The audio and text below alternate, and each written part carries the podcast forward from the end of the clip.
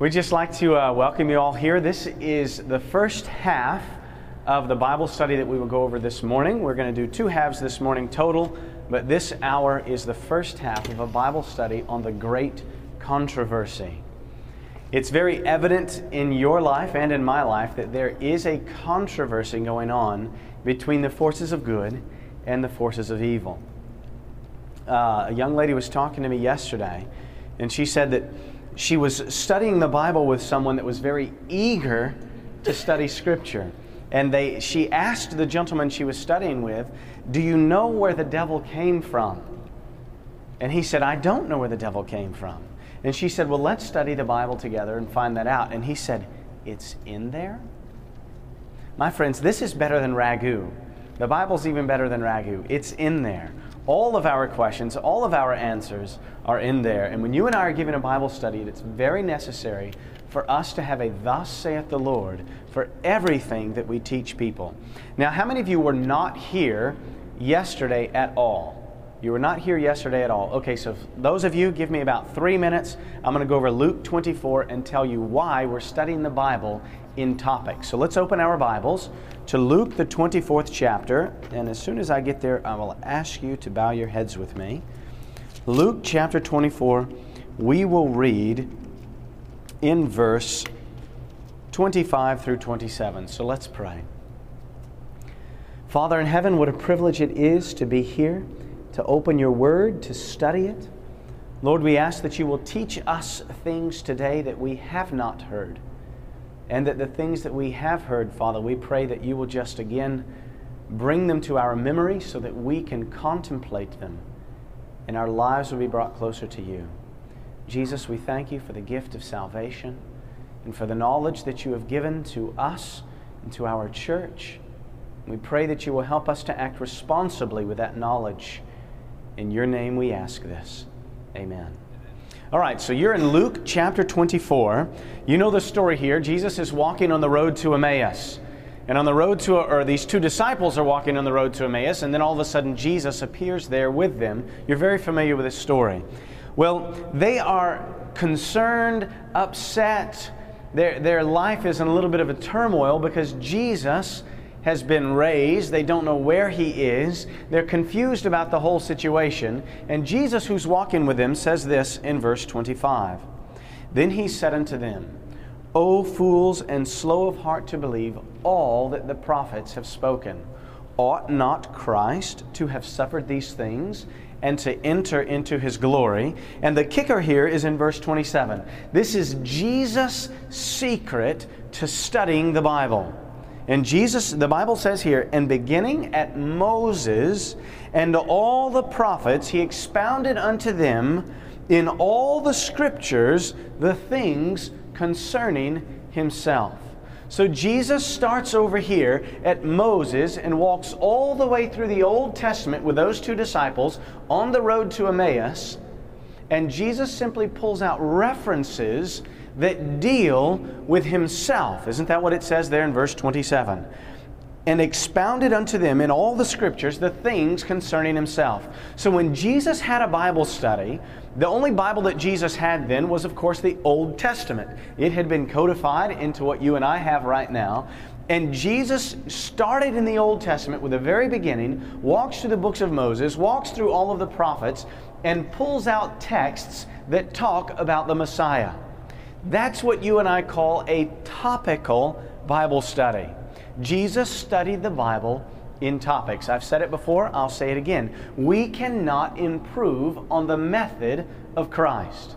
If Jesus studied the Bible in topics, then you and I want to study the Bible like Jesus did, so we'll study the Bible how? In topics. This isn't the only time that Jesus did that. Later that evening, Jesus does it again or the next day. Later, later that evening, the next day, they didn't get home till after dark, so you could say it was the same day. Anyway, here, verse 44. Jesus is speaking to the eleven in the upper room, and he said unto them, These are the words which I spake unto you while I was yet with you, that all things must be fulfilled which were written in the law of Moses, and in the prophets, and in the Psalms concerning who? Concerning me. Verse 45, notice what happens when we study the Bible in topics and we pull out references that deal, whether it's state of the dead, whether it's the first coming of the Messiah, the second coming of Jesus, whatever the topic is, this is what happens when we study the Bible in topics. Verse 45. Then opened he their understanding that they might understand the Scriptures. If you and I want this book, the Bible, to open to us, if we want our understanding to be enlightened, we will study the Bible the way Jesus did. We will study the Bible in topics. Is that clear? Do you see that from Scripture? Jesus studied the Bible in topics. I'll, i told uh, you guys this yesterday morning. I'll tell it again for those that weren't here. I went to purchase a trailer to pull behind our van to carry a bunch of stuff in. And I was talking to the man that was selling me the trailer, and of course, there's my life van, and he's putting the stuff on the life van that it needs to be there so the trailer doesn't go off, fly off while we're driving down the road. And he says, What is life? And I told him, I said, You know, life is a four month lay, lay institute for evangelism. We train lay members how to become involved in active soul winning. And I said, you know, one of the main things that we do is we teach people to study the Bible the way Jesus did. You know, Jesus gave us his secret to studying the Bible. And he said, well, I'll bite that hook. Why don't you go ahead and tell me what that secret is? You know, there's no game to him.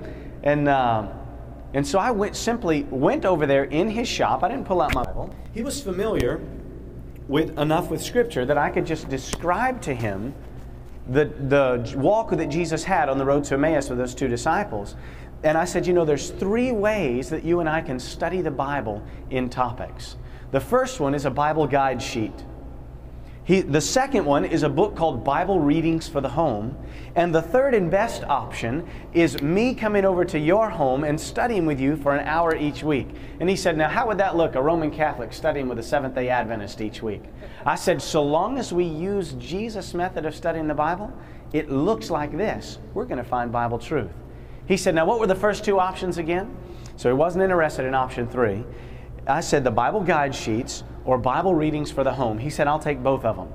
And so I took the first five of the Bible guide sheets over to him. I have the Bible readings for the home in my car, and I'm going to take that over to him and give him five more of the, Bi- the Bible guide sheets. And I'm simply giving him the same thing that you are going to get when you get the Life on the Edge series or when you go to. I talked to our webmaster this morning, and he's putting up the uh, PDFs of the, the presentations that we've done here. So you can just go to comeexperiencelife.com and get that. So we're simply going to do exactly what Jesus did. We are going to study the topic of the great controversy, this battle that goes on between good and evil. You can see there on your screen that the purpose of this Bible study is to show that there's a cosmic conflict between God and Satan. There's a cosmic battle going on between God and Satan, and you've experienced that in your life. You find yourself in situations where you say, Well, they, they gave me too much money back for change. Do I need to give that money back to them? My wife and I were in REI. You know, every opportunity when you're breathing, every, every moment you have when you're breathing is an opportunity to witness for the Lord Jesus. We were in a store called REI, and I took back a tent, and the lady gave me $369 in change. And I thought, man, that's a lot of money for this tent. I think she gave me too much money. And I said, You know, ma'am, I think you gave me too much money. No, sir, I didn't give you too much money. That's exactly what your receipt said. I said, Okay. And I went to my wife and I said, Melanie, how much did we pay for that tent? She told me. And I said, Well, tax isn't nearly that much. I think this lady overpaid me by about $60. And she said, Well, how much did she give back to you? And I told Melanie, and she said, "Yeah, I think she over she gave you too much money back." So I went back up to the front, and I told the lady, I said, "I'm positive that you've given me too much money back." And she says, "You know, I, I did not give you too much money back." I said, "Can you please just check the receipt and see?" And she checked the receipt. Sure enough, she had overpaid me or over reimbursed me by $60. And she said, Ooh, that's good karma. I said, I don't know who karma is, but if it weren't for the Lord Jesus Christ, I wouldn't be back up here right now. Every opportunity we have is an opportunity to witness for the Lord Jesus. So we and, and when we witness for Jesus, we're actually helping the cosmic battle in someone's life. Jesus said, if he is lifted up, he will do what? He will draw all men unto me. Can I tell you another story before we get into the Bible study? Can I do that? We were, uh, my wife and I were at a gas station. I like gas stations because you are forced to look at somebody on the other side of the pump as long as you don't hide. Don't hide. Well, nobody pulled up on the opposite pump from us, but there were two people on the pump, you know, about 15 feet away. And I had these the Ten, Ten Commandments twice removed. And I had two of them. Well, I had lots of them in my trunk, but I took two of them out. And I went over there, and as I was walking over there, I said, Do you gentlemen like to read? One said no, and one said yes. And I said, Well, you're going to love this. And I gave it to both of them. See, every opportunity you have when you are breathing is an opportunity to witness for the Lord Jesus. Who cares if somebody thinks you look silly? Who cares? They estimate that someone has to hear about the gospel 14 times before they accept Christ into their life.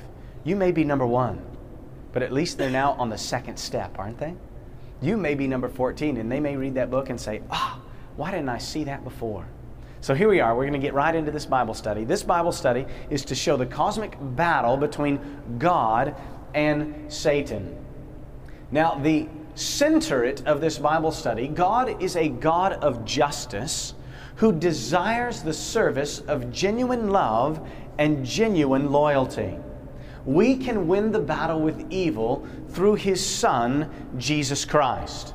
That's how this is centered on Jesus. Have you ever been struggling against something and finally you throw your arms up and you say, Jesus, I just can't do it. I cannot overcome this. You're going to have to do this for me. And then you don't struggle with that anymore. Jesus is waiting for you and I to say, I know I have an issue. I know I can't take care of it. Can you please take care of it for me? Now, that doesn't mean you're not going to have to strive against it, but of course, Jesus will give you that power. This Bible study is divided into four different sections. And again, this handout will be on our website, and these are all of the references that you will want to put in either the front or the back of your Bible. And remember, the reason that you're marking it like this in the front or the back of your Bible is so that if you close your Bible during the study and you don't remember, if you have one of those oh my badness moments, and you don't remember where you were, my mother used to tell me I couldn't say oh my goodness. If I said oh my goodness, she says there's really nothing good about you, only God is good. So you can't say that. So I said oh my badness. All right, so if you close your Bible study, you get excited and you want to emphasize something like Pastor Sizemore, when he does uh, one of his presentations, he says, okay, close the Bible, close the Bible. And if he does that, and, and if you do that, and then you forget where you are, if it's not written down the front or back of your Bible, then uh, you're going to feel a little uncomfortable until you find where you were. So, these are all the references you write in the front or back of your Bible, and they're divided up into four, four minus one sections, three different sections. The first section is the source of evil. Where did evil come from? The second division is the thrust of evil. What does evil want? What is it trying to get accomplished? And the third section is the cosmic battle over you. We've already prayed, so we'll go ahead and hop right into this study First thing we're going to talk about is the source of evil. Well, the source of evil, eh, before we talk about evil itself, we're going to talk about what God made. So let's go to the very beginning of your Bible. We are going to our first great controversy. That's our code. Our marking code is GC, 1GC. And you notice we're going to have one, two, three, four, five, six, seven references to the word good in the account of creation. Now, this may get a little redundant. When you're giving this Bible study, you may think to yourself, there's no point in me going over all seven of these. If that happens to you, you need to stop yourself and say, Oh, yes, Scott told me that there's a very good point in going over all seven of these. Because you are going to refer back to this foundation of this study in almost all of our next references. So here we are, we're in Genesis chapter 1. Genesis chapter 1. And our first verse, what happens in Genesis chapter 1? Do you remember? Creation, that's absolutely right. Well, in Genesis chapter 1, in verse 10, notice what the Bible says here. And God saw the light that it was what? Good, and God divided the light from the darkness. So when God made the light, God said it is what? It is good. So was there anything wrong with the light? Not one thing. Now, when you're giving Bible studies, it's important that you ask questions that can be answered from the reference that you just read or one that you read previous to that. You don't want to try to confuse people by answering, asking them questions that you haven't given them the answer to. Don't you wish you, uh, when you were in school, that your, your professor would give you the answers beforehand? You know, I took a, a, class on Adventist history, and bless this dear professor's heart. I just, he was one of my most favorite because the two days before we had our exams, he would say, Okay, here's the exam. I'm going to read the questions through uh, in a rapid format, and as many of you them as you can write down, then you'll be able to be, do that much better on on the test. Well, we had four of us in our little group there in that class, so I took question one, two, three, four, and then five, six, seven, eight. You understand? So we got all the questions. But he gave us the answers the, or the questions prior to the exam so we could do very well on it. And that's the way you want to study the Bible with people. So when God made the light, God said the light was what? Say it in unison. When God made the light, God said the light was good. Now I can hear you. Very good. Let's go to our next reference, verse 10. And God called the dry land earth and the gathering together of the waters he called seas. And God saw that it was good. So when God creates the light, God says it is good. When God creates the dry land, God says it's good. Was there anything wrong with the land that God created? Was there anything wrong with the light that God created? Let's go to our next reference. Let's go to verse 12.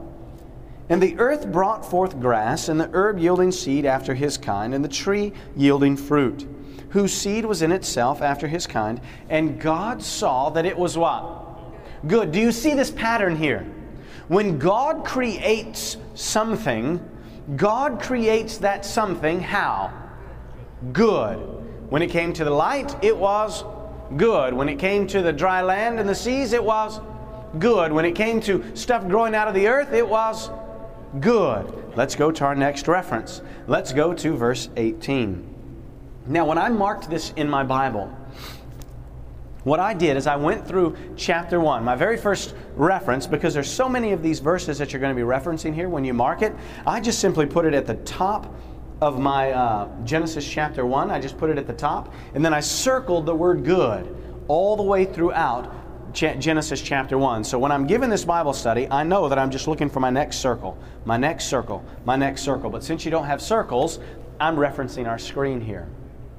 By the way, when you mark your Bible, some ink, well, most ink has acid in it, and it will eventually bleed through the pages of your Bible.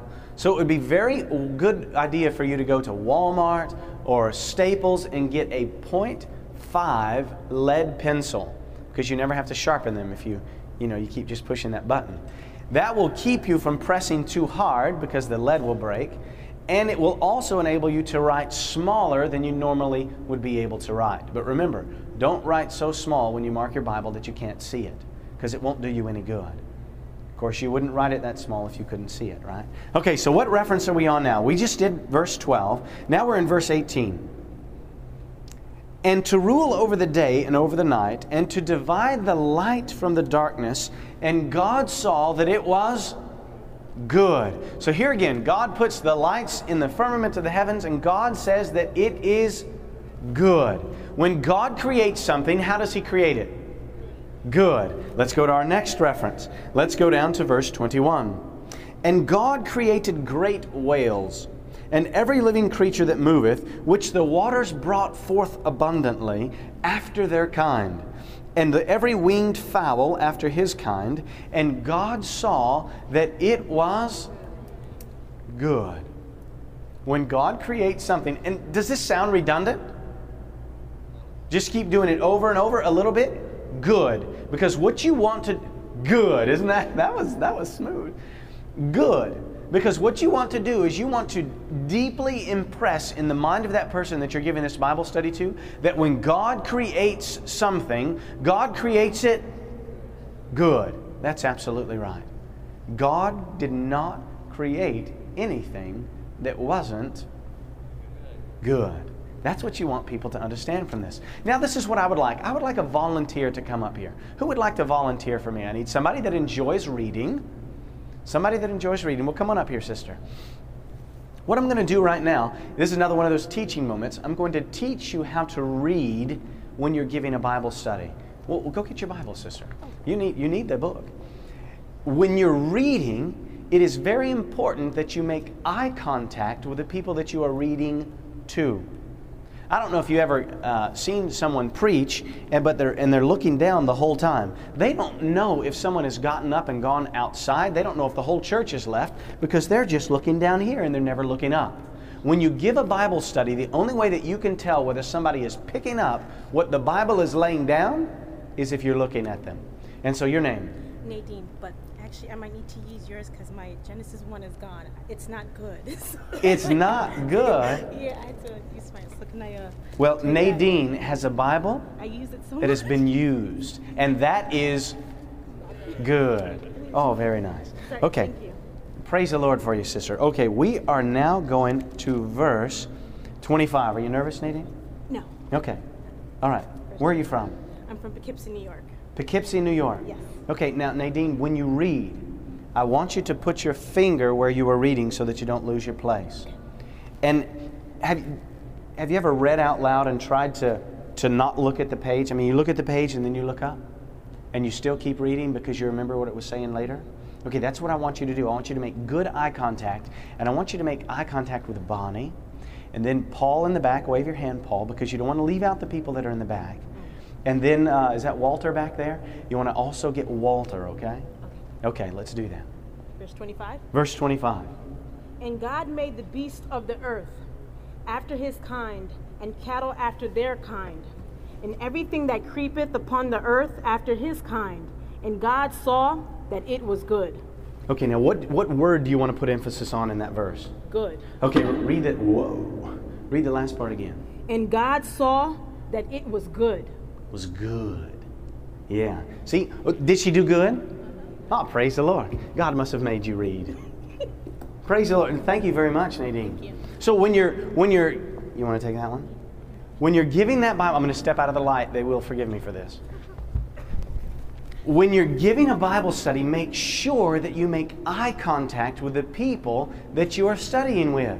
This past summer, we had a five week course and there were several students that would read and make absolutely no eye contact. So I, I would ask them to read during our Life on the Edge class, and I would walk out the door to the side of the, the front of the room. I would walk around down the hall, come around behind them, and sit down behind them, and they would still be reading.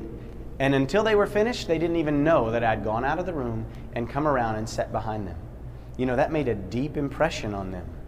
And, and they only made that mistake twice. Because when you read, because, you know, I was, it's a little embarrassing, but it made the point. When you read, when you're given a Bible study, you must be engaged with the people that you're studying with. And if you're just in your own little world, just staring down at the page, you're not giving a Bible study. You're just reading out loud. That person could go to the restroom, go get a uh, caffeine free Dr. Pepper, come back and sit down, you know, whatever and you'd never know it. So when you read, make sure that you make eye contact. Very good job, Nadine. Thank you. So in verse 25, we see what word again? Good. All right. Now let's go to verse 31. That's our next reference, isn't it? It certainly is. Verse 31, and now there's an adjective in front of this good. I like this adjective here. And God saw everything that He had made, and behold, it was very good. So God makes the light, He says it is good. God makes dry land in the seas, God says it is good. God makes the earth bring forth fruit and all this stuff, and God says it is good. Then God puts the lights in the firmament of the heaven, and God says it is good. And then God puts the animals, am I right? Animals and everything. Is that right? I'm I on the right day? Okay uh, he puts all the animals and the fish in there, and God says it is good. God looks back at everything God has created, and God says it is very good. So, did God create anything that is not very good? No. Since God only created good, where did all of this evil come from? Now, notice the word that I used since God created. I didn't say if God created everything good. Because when you're giving a Bible study, you believe what you are teaching, don't you? If you don't believe it, don't teach it. And if you don't believe what I'm teaching you today, come talk to me and we'll have a deeper Bible study about that. And we'll see if God can convince you in His Word. So when God creates something, God creates it how? Good. And he, when he looks at all of what he created, he created it very good. That's right. Now, if you notice, when somebody gives an answer in here that isn't the exact answer that I'm looking for, so that that person doesn't feel too embarrassed, I always ask another question that will, that will specifically answer the answer that will be the answer that they gave so that that person doesn't feel too embarrassed. Now, I probably embarrassed you more by just saying that. But the reason that I do that is because you want the people that you're studying the Bible with to interact with you. And if you make them feel less than smart, they're not going to want to interact with you. Does that make sense? Okay, so God creates everything that is good. Since God created only good, then where did all of this evil come from? Well, let's go to our next reference. We're actually going to find out that in our next reference that evil even by Jesus, evil is, Jesus does not take any responsibility for the evil that's in this world. So we're going to go to Matthew chapter 13. Matthew, the 13th chapter. Oh, don't you just love it when your Bible opens right to the book? Sometimes it opens right to the chapter for me, but that's rare.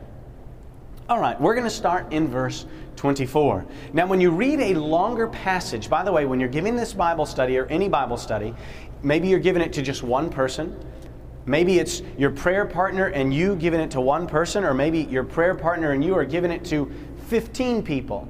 You want to give everyone the opportunity to read because that keeps that person engaged in that study as well. Now, if somebody is uncomfortable reading, you just say, hey, listen, I know there's a lot of us here. Uh, if you guys would like to read, we'll just go around our circle here. But if you don't want to read, you just elbow the person next to you very gently because they might break. Okay? So here we are, but since I'm on the microphone here and, Nadine and I had a little uncomfortable moment there, I'll just keep reading. All right. We are in Matthew 13, verse 24. Another parable put he forth unto them, saying, The king of heaven is likened unto a man which sowed good seed in his field. What kind of seed did he sow?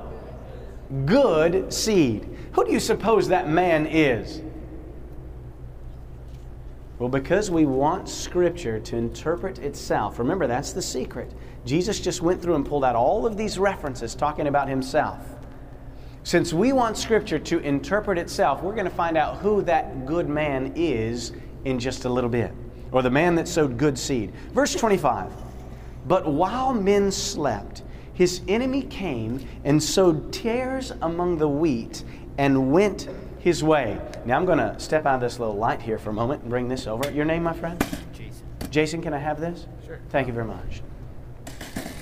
When I give a Bible study, I'm, I'm never sitting back like this when I give a Bible study.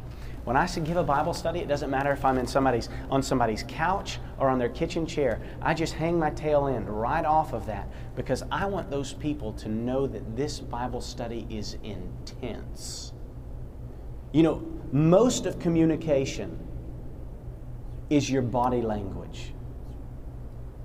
And so, if you give a Bible study like this, another parable put he forth unto them, saying, The kingdom of heaven is likened unto a man which sowed good seed in his field. But while men slept, his enemy came and sowed tares among the wheat and went his way. You want to be engaged in this study. You want people to know that you are intense about what you are doing. Is what we are doing important? Is it important for people to understand the Word of God? All right, so then you need to be intense when you give these Bible studies. Here we are, verse 26. Well, let, us emphasize something in verse 25. While men slept, who came and sowed tares among the wheat? His enemy came and sowed tares among the wheat. What type of uh, seed did the man sow, the man that owned the field? He sowed good seed, and then who came and sowed tares among the wheat? The enemy, an enemy, his enemy. Verse 26. But when the blade was sprung up and brought forth fruit, then appeared the tares also. So the servants of the householder came and said unto him, Sir, didst not thou sow good seed in thy field? From whence then hath it tares? Even the servants are amazed that there are tares among the wheat. Verse 28 He said unto them, An enemy has done this. Okay, the man that owned the field sowed what kind of seed? Good seed. The enemy sowed what? Tares. And then the servants of the man that sowed the good seed says, From whence came these tares? And the good man, the man that sowed the good seed, said, An enemy did this. So the man that owned the field, does he take any responsibility for the tares that were sown in the field? Zilch. None. Remember, God created everything what? Good. He looks back and God says it is very good. And here this man sows good seed, but an enemy, the one responsible for the tares, is the enemy. Well, who, according to Scripture, is the enemy? Let's finish reading here. Wilt thou that we go and gather them up? Verse 29 now. But he says, Nay, lest while ye gather up the tares, ye root up also the wheat with them. Verse 30 Let both grow together until the harvest. And in the time of the harvest, I will say to the reapers, Gather ye together first the tares, and bind them in bundles to burn them, but gather the wheat into my barn. Now, you and I want the biblical verse and chapter and all of that to tell us who the good the man that sowed the good seed is and who the enemy is. So let's turn over well in my Bible I'm just going to turn one page. We're going to go to verses 37 to 39. Verses 37 to 39. The disciples want to know, tell us about this, this parable that you told us about the wheat and tares. And so Jesus is going to do that. Verse 37 He answered and said unto them, He that soweth the good seed is the what? Son of Man. Who's the Son of Man? Jesus. That's right. All throughout the New Testament, Jesus is referred to as the Son of Man. Verse 38 The field is the world. Okay, so who was the good seed sower? Jesus was the good seed sower. And what is his field? The world. So, what kind of seed did Jesus sow? Good seed. All right, continue on here. The good seed are the children of the kingdom, but the tares are the children of the wicked one. So, who is responsible for the evil that's happening or the tares in this field? Is it Jesus? No, it's the enemy, and the Bible tells us exactly who that is in verse 39. The enemy that sowed them, the tares, is the who? Is the devil. So in this parable, you have Jesus over here on this side of the great controversy. You have Jesus over here, and Jesus sows into the world, and what does he sow? Good seed. Then you have the enemy over here, and the enemy sows what? Tares into the same field. So, does Jesus take any responsibility for the tares or the evil that is in this world? He does not. He does not. Because you remember, when God created, God created everything how? Good. You see how important it was for us to focus on Genesis chapter 1 for so long? Because you're going to keep referring back to that. Did we finish reading here? The harvest is the end of the world, and the reapers are the angels. So the enemy that is responsible for the wickedness in this world is Satan or the devil. Jesus only sowed what kind of seed? Good seed. So I'll ask this question based on what we've learned already is God responsible for evil? If you believe that, say no loudly. Who's responsible for evil? The enemy. And the enemy, according to Scripture, is the devil. You see how I did that? You see how I did that? Remember, you've got to do that so that your audience is like, oh, yes, I had the right answer.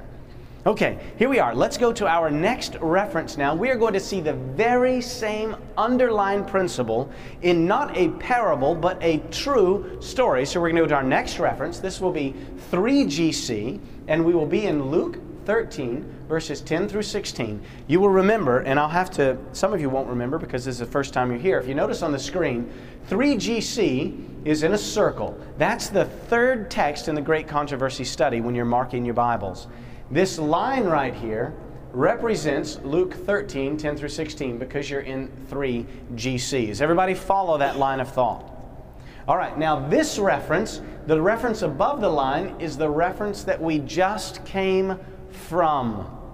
The reference below the line is the reference that we will go to after this. So here we are, Luke, the 13th chapter, and verse 10. Matthew Mark, we're turning to the right in our Bibles Matthew, Mark, Luke, chapter 13. We will begin reading in verse 10. So you notice what I did. We were in Matthew, and I told you to turn what direction? Right. To the right. There are so many times where people uh, will tell me during a Bible study or after a sermon, and Pastor Sizemore, the same thing. People will say, Oh man, I'm so glad you tell us which direction to go because I'd never be able to find those verses if you didn't. So remember, you are responsible for teaching people how to study the Bible and how to study it for themselves. That's our goal here. And then those people that learn how to study the Bible will then share what they have learned so we can just get all of this truth out to the world and Jesus can come back and take us home. Is that what you want to happen? Well, my friends, we've got to get off of our comfortable seats and get into our uncomfortable zone and give Bible studies. And somebody may ask you a question that you don't know the answer to. You know how you take care of that? If you don't know the answer to the Bible study that you're giving, you say, My friend, or the answer to their question, you say, My friend, I don't have an answer for that right now, but I'd be happy to study it out. And next week, when we get back together and study, I'll try to have an answer. You have just confirmed that next week you're going to have a Bible study with that person. You want to do that all throughout your study. You want to hook them and take them with you. Okay? I mean, it's fishing. Jesus said, Follow me and I'll make you fishers of men. And uh, I don't know, Phillip, you ever fish with a net? No. Me either. I always fish with a hook. So you got a hook on. All right, Luke chapter 10, and we're start or 13, verse 10. And he was teaching in the synagogue on the Sabbath. And behold, there was a woman which had a spirit of infirmity 18 years. Here's a good time to ask a question how long was this lady sick? How many of you are uh, 18 right now, today? Okay, you've been sick all your life. You think this lady was sick of being sick? I think she was sick of it. All right. Continuing on, and was bowed together and could in no wise lift herself up. So you can imagine, and you know, when I'm giving this Bible study, I'm a very animated person, so I give Bible studies very animatedly. So if this lady was, was bent down and she couldn't raise herself up, she'd actually have to do something like this in order to see you because she couldn't raise herself up. And when she stood up, she probably had to walk like this because she couldn't raise herself up. Try to talk to you. She couldn't raise herself up. Have you ever looked at the ground for 18 years? I mean, I watch where I'm going, but that's not my main focus. This lady was sick for 18 years. Verse 12. And when Jesus saw her, notice what happens when the Savior comes into the picture. When Jesus saw her, he called her to him and said unto her, Woman, you are loosed from your infirmity. You think that was music to her ears? What? 18 years I've been sick, and all of a sudden, at your word, I'm going to be able to be loosed from this? And he laid his hands on her, and immediately she was made straight and glorified God. And the ruler of the synagogue answered with indignation because Jesus had healed on the Sabbath day and said unto the people, There are six days in which men ought to work. In them, therefore, come and be healed, and not on the Sabbath day. Now, you notice how I added some emphasis there. You want your the people that are studying the Bible with you, you want them to have a picture in their mind that has been painted by the word of God. Because people remember things in pictures. So continuing on here, verse 15. The Lord then answered him and said, Thou hypocrite, Does not each one of you on the Sabbath loose his ox or his donkey from the stall and lead him away to watering? And ought not this woman, this is our key reference here, and not, ought not this woman, being a daughter of Abraham, whom Satan hath bound, lo, these 18 years be loosed from this bond on the Sabbath day? Who, according to Jesus, the one that sowed the good seed, who did Jesus say was responsible for binding that woman for 18 years? You're right. Satan, the devil, the enemy, the one responsible for sowing the tares into this world. So, my friends, no matter what we are going through in our life, if it's not good, then who does it come from? The enemy. Now, Jesus says, Count it all joy when you go through diverse trials and tribulations. I'm starting to preach here. I don't know, the Spirit impressed me to do this. I won't preach very long. And you remember that that Jesus said in Romans chapter 8 that all things work together for good to those who love the Lord. So, no matter what is happening in our lives, God has a purpose for it. And God's purposes are always good. All right, let's go back. Let's go now to Luke chapter 10. So the question remains it, how did, how did evil get here? We know that it came from an enemy, and the enemy's name is the devil and Satan. How did this enemy get down here to this field to sow the tares? That's a good question, isn't it? Let's go to Luke chapter 10 and verse 18. Luke chapter 10 and verse 18. So you're just turning what direction in Scripture? Left. Thank you very much. What is your name?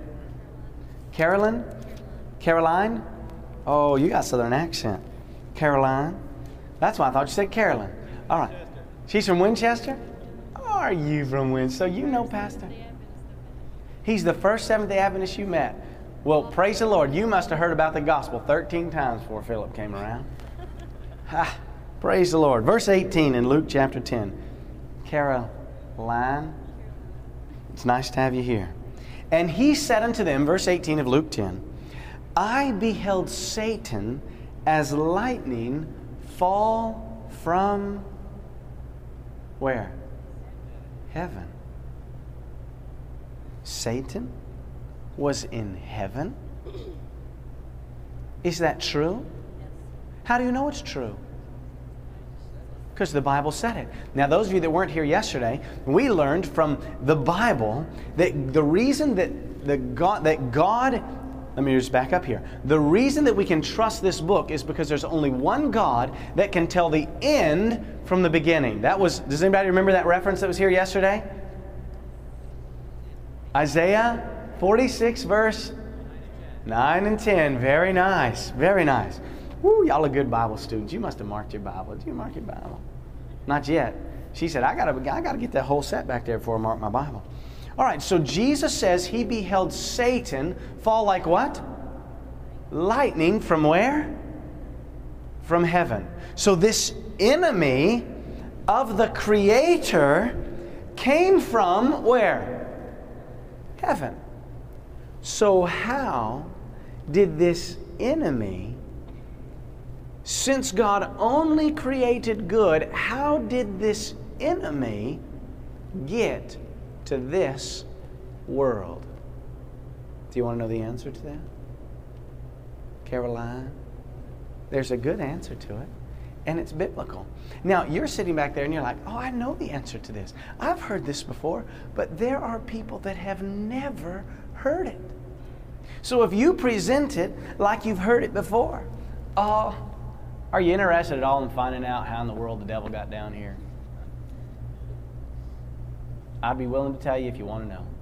No way. Do you want to know how the devil got down here or how he even got up there? Do you want to know? Well, do you? Okay, good. All I need is one person. All right, let's go. Let's go now to our next reference. What will our next reference be according to our marketing marking scheme? Ezekiel 28. You're absolutely right. So we're going to our fifth great controversy reference, and we're going to Ezekiel 28. So we're turning to the left in our Bibles. And you remember our first study, we were in Daniel a lot. You remember where Daniel is? Ezekiel is just to the left of Daniel. Did you say no? You don't remember where it is? Oh, right before Daniel. Okay, very nice. You see, I'm just watching my audience, trying to make sure that I've got everybody connected with me here. And that's the exact same thing you're going to do when you give these Bible studies. Ezekiel 28, we will begin in verse 11. Is everybody there? All right, the Bible says in Ezekiel 28 and verse 11 Moreover, the word of the Lord came unto me, saying, So who's going to be talking here? Who's going to be talking here? God. The word of the Lord came unto me, saying, So who told Ezekiel this? God did. It's interesting, it's the word of the Lord. Who was the word made flesh? Anyway, we could get into that. The, verse 12 Son of man, take up a lamentation upon the king of Tyrus, and say unto him, Thus saith the Lord God, Thou sealest up the sum, full of wisdom and perfect in beauty. Verse 13, Thou hast been in Eden, the garden of God. Now, some people, when you're giving this Bible study, they'll say, wait a minute, wait a minute, wait a minute. This isn't talking about the devil. This is talking about the king of Tyre. But, my friends, was the king of Tyre ever in the Garden of Eden? Or Eden, the garden of God? He wasn't. This is symbolic. It's very interesting here in Ezekiel 28. The first part of Ezekiel starts out talking to the prince of Tyre. And then when you get to verse 12, it's talking to the king of Tyre. Now, who has more power, the prince or the king? The king. So, if you read this, you will notice that there are lots of parallels between the prince and the king. The king is describing the power behind the prince that was the earthly ruler. This is talking about a spiritual ruler. It says, Thou hast been in Eden, the garden of God. Every precious stone was thy covering the sardius, the topaz, the diamond, and the beryl, the onyx and the jasper, the sapphire, the emerald, and the carbuncle, thy tabrets, and the gold. The workmanship of thy tabrets and of thy pipes was prepared in thee in the day that thou wast what? Created. Continuing on here. So, this being that is in the Garden of Eden was what? Created. And he was in verse 12, it says, You seal up the sum, you're full of wisdom, and you are perfect in beauty. Verse 14, Thou art the anointed cherub that covereth. It's very interesting to note that that is sanctuary language the anointing cherub that covers. Now, Brian would probably like to come up here and tell us all about this, but I'll just do it very quickly for you, brother. He runs Messiah's Mansion and has a lot to do with it anyway, Oklahoma Academy. But they have there a life size replica, it's life size, isn't it? Replica of the Old Testament sanctuary. And in the most holy place of the Old Testament sanctuary, there was this box called the Ark of the Covenant. And there was an angel on the left hand side of the box and an angel on the right hand side of the box. And those two angels were the angels that covered the mercy seat. And on top of the mercy seat, which was the lid of the Ark of the Covenant, on top of that is where the Shekinah glory or the visible presence of God dwelt. And so these two angels covered the presence of God. And the Bible says here to the king of Tyre, You were in Eden, the garden of God. You were perfect. You sealed up the sum. You were wise. Then it says there in uh, that you even had special pipes in the day that you were created. You were the anointed cherub that covers, and I have set thee so. Thou wast upon the holy mountain of God. We're in verse 14 again. Thou wast upon the holy mountain of God. Thou hast walked up and down in the midst of the stones of fire. Notice verse 15. Thou wast perfect in thy ways from the day that thou wast created. And then there's a very powerful four letter word here, and it's the word till. That means that from when you were created, you were perfect until. So something happens at the until, doesn't it? Something happens at the until. Continuing on here. That was perfect in beauty. Let's see. You were perfect, verse 15, in the ways, in thy ways, from the day that thou wast created, till iniquity was found in thee.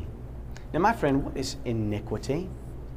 Iniquity is sin. You can see that if you want to write that reference down in Isaiah 59, verses 1 and 2. They're parallel there iniquity and sin. Isaiah 59, 1 and 2. So, it says, until iniquity was found in you. So, this being was perfect until this being had iniquity or sin in him. Is that clear from Scripture? So, what we're doing is we're just creating this picture straight from the Word of God. Now, when God created something, how did He create it? He created it good. He looks back at everything He created and said, It is very good. And then Jesus told us this parable about this enemy that sowed seeds in the field, which is the world. And who was the enemy? The devil. And then who did he see fall like lightning? Satan. Did you see how I just did it again? Did you see how I just did it again? Somebody said Satan earlier and somebody said devil, and so we had to make sure that everybody was all on the same page because that's the language that was used in those verses. And so here's this enemy. Well, where in the world did this enemy come from? Well, this enemy was created perfect until iniquity was found in him. Verse 16 By the multitude of thy Let's see, by the multitude of thy merchandise, they have filled the midst of thee with violence. And thou hast, what's the word? Sinned. Thou hast sinned. So, this being that has become our enemy was created how? Perfect in the language of Genesis chapter 1, that being over there was created good until iniquity was found in him and he sinned. Continuing on there in verse 16. I will cast thee as profane out of the mountain of God, and I will destroy thee, O covering cherub, from the midst of the stones of fire. You know, something we didn't read when we were back in Luke 10 18 is that Jesus tells his disciples, Don't rejoice that the demons are subject to you. And then he says, Behold, I beheld Satan fall like lightning from heaven. That was not an event that God the Father and God the Son and God the Holy Spirit looked on and said, Aha, we have gotten them out of here. It was a sad day in heaven when Lucifer fell. We're going to find out that this devil's name, prior to being devil and the Satan, was Lucifer in our next reference. And then God says here, I will destroy thee, O covering cherub, from the midst of the stones of fire. Look at verse 17. What was it that happened to that perfectly created cherub? Now, a cherub is not some short, little, fat, chubby angel with teeny tiny wings. That's not a cherub. A cherub is a very magnificent creature. And here it is it says, verse 17 Thine heart was lifted up because of thy beauty. Thou hast corrupted thy wisdom by reason of thy brightness. What was it that caused this perfect created cherub or angel to sin? What was his issue? Thine heart was lifted up because of thy beauty. My friend, is it possible, and this is one of those appeal moments during these, these Bible studies that you're giving, is it possible that God has given us gifts that we too are abusing. Every gift that the Creator gave to that angel was good. He looks at that angel, he says it is very good. Is it possible that God has given us a good gift, a very good gift, yet we are perverting that gift? Because that's what happened with Lucifer. Thine heart was lifted up because of thy beauty. Verse 17 again. Thou hast corrupted thy wisdom by reason of thy brightness. I will cast thee to the ground. I will lay thee before kings, that they might behold thee. Verse 18 Thou hast defiled thy sanctuaries by the multitude of thine what? Iniquities. By the iniquity of thy traffic, therefore will I bring forth a fire from the midst of thee, it shall devour thee, and I will bring thee to ashes upon the earth in the sight of all them that behold thee. This being was created perfect. But he took that gift that God had given him of beauty and he became proud and arrogant. The Bible tells us, out of the abundance of the heart, the mouth speaks. The Bible tells us, as a man thinks in his heart, so is he. So, this angel that was in the very presence of God is lifted up and becomes proud. That's the iniquity that was found in him. He, he was lifted up and becomes proud because of a good gift that God had given him. And my friends, it would do us well to look in our lives and see if God has given us a gift that we are abusing. Am I misusing a talent that God has given to me? Well, let's just continue here. We have three minutes and 15 seconds left. We'll go to our next reference. Our next reference is found where? Tell me where it's found. Isaiah 14. You're absolutely right. An easy way to remember this is Ezekiel is after Isaiah, right? So Isaiah 14, and then you double 14 and you get to Ezekiel 28. That's a good way to remember that if you ever forget whether it's Isaiah 28 or Isaiah 14. But anyway, we're going to Isaiah 14, verses 12 through 14. So the reason that this devil or Satan falls like lightning from heaven is because he became proud. God had given him a good gift, a very good gift, and he becomes proud and arrogant. And as a man thinks in his heart, so is he. And then out of the abundance of the heart, the mouth speaks. He just couldn't keep his mouth shut about how good looking he was or about how smart he was. Remember, he was, he was the sum of perfection. He was full of wisdom and perfect in beauty. I am smarter than God. Have you ever thought that? Has God ever told you to do something and you said, forget it, I'm doing something else? Then you've acted just like Satan. Perish the thought. Perish. God help us. Verse 14. We're starting in what, what reference? Isaiah 14, verse 12. Now listen to this language here. Sounds very familiar to another reference that we heard moments ago, and I'm going to ask you what reference it was. This is like quiz time, okay, Bonnie? Are you getting ready? All right, verse 12. How thou art fallen from heaven, O Lucifer, son of the morning. Give me the reference that we read earlier where Jesus said, I beheld Satan fall like lightning from heaven. What is it? Luke 10 18. That's absolutely right. Oh, how thou art fallen from heaven, O Lucifer, son of the morning. So, where did Lucifer fall from? Heaven. What part of heaven? He was the anointed cherub that covers. So, what part of heaven did he fall from? He fell from the sanctuary, the very throne room of God. Now, some of us think, ah, I can get to heaven because I'm a good person. My friends, a perfect angel had to leave heaven because he became proud and arrogant. Don't ever think that we can get back to heaven because we're a good person. The only way that we will make it to heaven is from the grace of the Lord Jesus Christ. That is the only way. A perfect angel falls and we're fallen beings thinking we can get there just because we're so good, it'll never happen. It's only because of the grace of the Lord Jesus Christ. So, my appeal to you as we end this class is that you accept the Creator of the good as your Savior. Is that your desire? Is that your desire in your heart? Praise the Lord.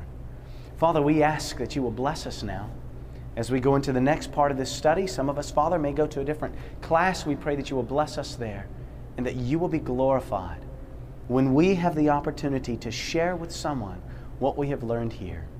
And we pray this in the name of Jesus. Amen.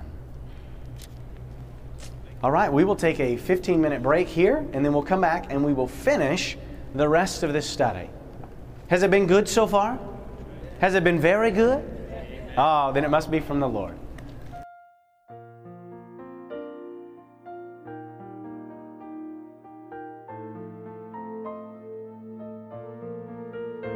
This media was produced by Audioverse for GYC, Generation of Youth for Christ. If you would like to learn more about GYC, please visit www.gycweb.org. Or if you would like to listen to more free online sermons, please visit www.audioverse.org.